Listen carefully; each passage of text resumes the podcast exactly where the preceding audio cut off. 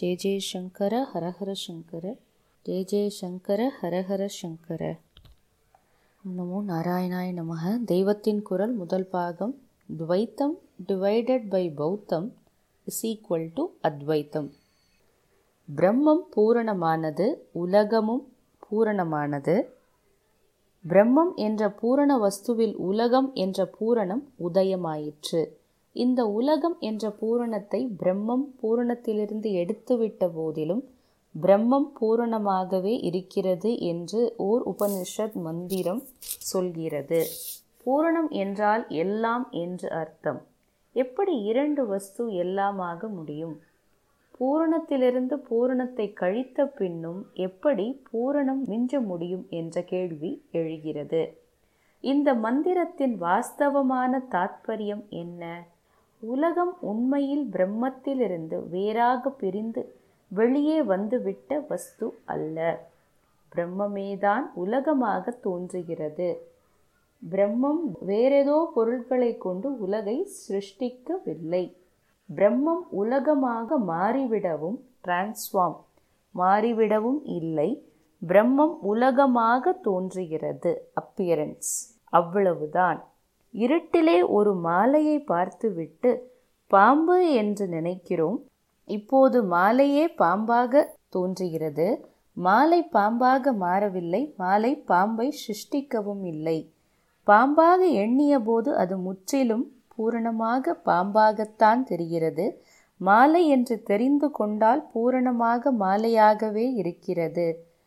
மாலை என்ற பூரணத்தில் பாம்பு என்ற பூரணம் உதயம் ஆனாற்போல் பிரம்ம பூரணத்தில் உலக பூரணம் தோன்றுகிறது.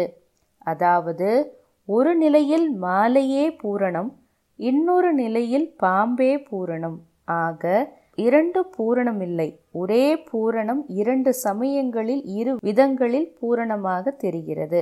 மாலையில் பாம்பு என்ற தோற்றம் ஏற்பட்டதால் அப்போது அதன் எடை கூடிற்றா என்ன? இல்லை. பாம்பு என்ற தோற்றம் அழிந்து இது மாலைதான் என்ற தெளிவு ஏற்பட்ட போது மாலையின் எடை குறைந்ததா? அதுவும் இல்லை. அப்படியே பிரம்மத்தில் உலகத்தை கூட்டினாலும் குறைத்தாலும் அது மாறாமல் பூரணமாகவே இருக்கிறது. மாலையில் தோன்றும் மாயப்பாம்பாக அலங்களில் தோன்றும் பொய்மை அறவாக இருப்பதே உலகம் என்றார் கம்பர். அறவை பாம்பை அலங்களிலிருந்து மாலையிலிருந்து கழித்த பின்னும் அது பூரண அலங்கலாகவே இருக்கிறது. இதுதான் உபனிஷத் சொன்னபடி பூரணத்திலிருந்து பூரணத்தை கழித்த பின்னும் பூரணம் மீதி இருப்பது. மாலை ஏன் பாம்பாக தெரிந்தது? இருட்டினால் அப்படி தெரிந்தது. மாயை என்கிற இருட்டில்தான் பிரம்மம் உலகமாக தெரிகிறது. மாயா என்றால் எது இல்லையோ அது என்று அர்த்தம். இல்லாத வஸ்துவான மாயைதான். இருக்கிற ஒரே வஸ்துவான பிரம்மத்தை பலவான பிரபஞ்சமாக பெருக்கி காட்டுகிறது. இல்லாத வஸ்துவால் இப்படி செய்ய முடியுமா என்று கேட்பீர்கள். கணித சாஸ்திரப்படி பதில் சொல்கிறேன். பிரம்மத்தின் விஷயத்தில் கூட்டல் கழித்தல் கணித நியதி மேலே பார்த்தோம். கூட்டினாலும் ஜாஸ்தி ஆகாது. கழித்தாலும் பூரணமாகவே இருக்கும் என்ற விசித்திரத்தை பார்த்தோம். இப்போது பெருக்கல் வகுத்தல் கணக்கு ஒன்று சொல்கிறேன். ஓர் எண்ணை இன்னொரு எண்ணால் வகுக்கிறோம். வகுக்கிற எண் சிறியதாக சிறியதாக ஈவு அதிகமாகிக் கொண்டே போகும். ஈவு இஸ் கோஷன். பதினாறை பதினாறால் வகுத்தால் ஈவு ஒன்று எட்டால் வகுத்தால் ஈவு இரண்டு நாலால் வகுத்தால் நாலு ஒன்றால் வகுத்தால் ஈவு பதினாறு. வகுக்குகிற எண் சிறியதானால் ஈவு அதிகமாகிறது. வகுக்குகிற எண் மிக மிக சிறியதாகி பூஜ்யமே ஆகிவிட்டால் அப்போது ஈவு மிக மிக பெரியதான எண்ணிக்கையிலேயே அடங்காத அனந்தமாகிறது. இன்ஃபினிட்டி. பூஜ்யத்தால் எந்த எண்ணை வகுத்தாலும் கிடைக்கிற ஈவு அனந்தம். One by zero is equal to அனந்தம் two by zero is equal to அனந்தம் three by zero is equal to அனந்தம் கோடியை பூஜ்ஜியத்தால் வகுத்தாலும் இதே அனந்தம்தான் ஈவு. வகுக்கிற எண்ணால் ஈவை பெருக்கினால் வகுக்கப்படும் எண் கிடைக்க வேண்டும் என்பது கணித நியதி.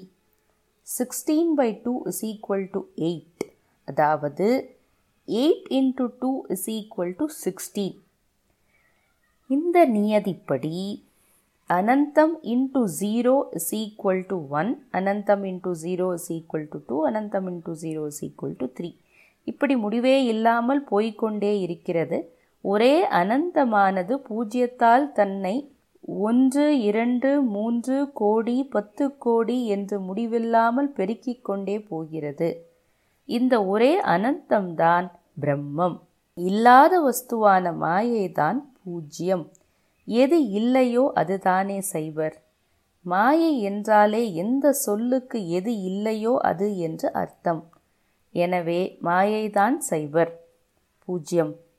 அனந்தம் பூஜ்யத்தால் தன்னை பெருக்கிக் கொண்டு பலவாக காட்டிக்கொள்வது போல் பிரம்மம் மாயாசக்தியால் தன்னை எல்லையில்லாத பல வஸ்துக்களாக தோன்றுகிற இந்த பிரபஞ்சமாக காட்டிக்கொள்கிறது வகுக்கப்படும் பிரபஞ்சத்துக்கு என்ன எண்ணிக்கை வேண்டுமானாலும் தரலாம்.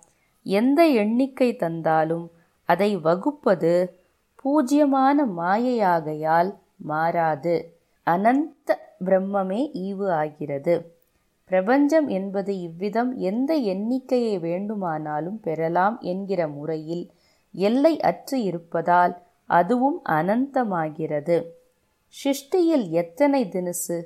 நம் மனசும் எத்தனை தினுசுகளில் ஓடுகிறது? இவற்றிற்கு முடிவே இல்லை. அனந்தம்தான். முதலில் சொன்ன உபனிஷத் மந்திரங்களில் பிரம்மத்தை பூரணம் என்று சொன்னபோது அது மாறாத அனந்தம் என்றும் பிரபஞ்சத்தை பூரணம் என்கிறபோது அது மாறிக்கொண்டே இருப்பதில் அனந்தம் என்றும் அர்த்தம் பண்ணி கொள்ளலாம். மாறிக்கொண்டே இருக்கிற வஸ்து சத்தியமாக இருக்க முடியாது.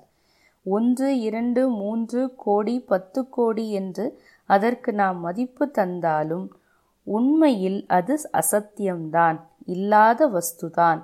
அதாவது பூஜ்யம்தான்.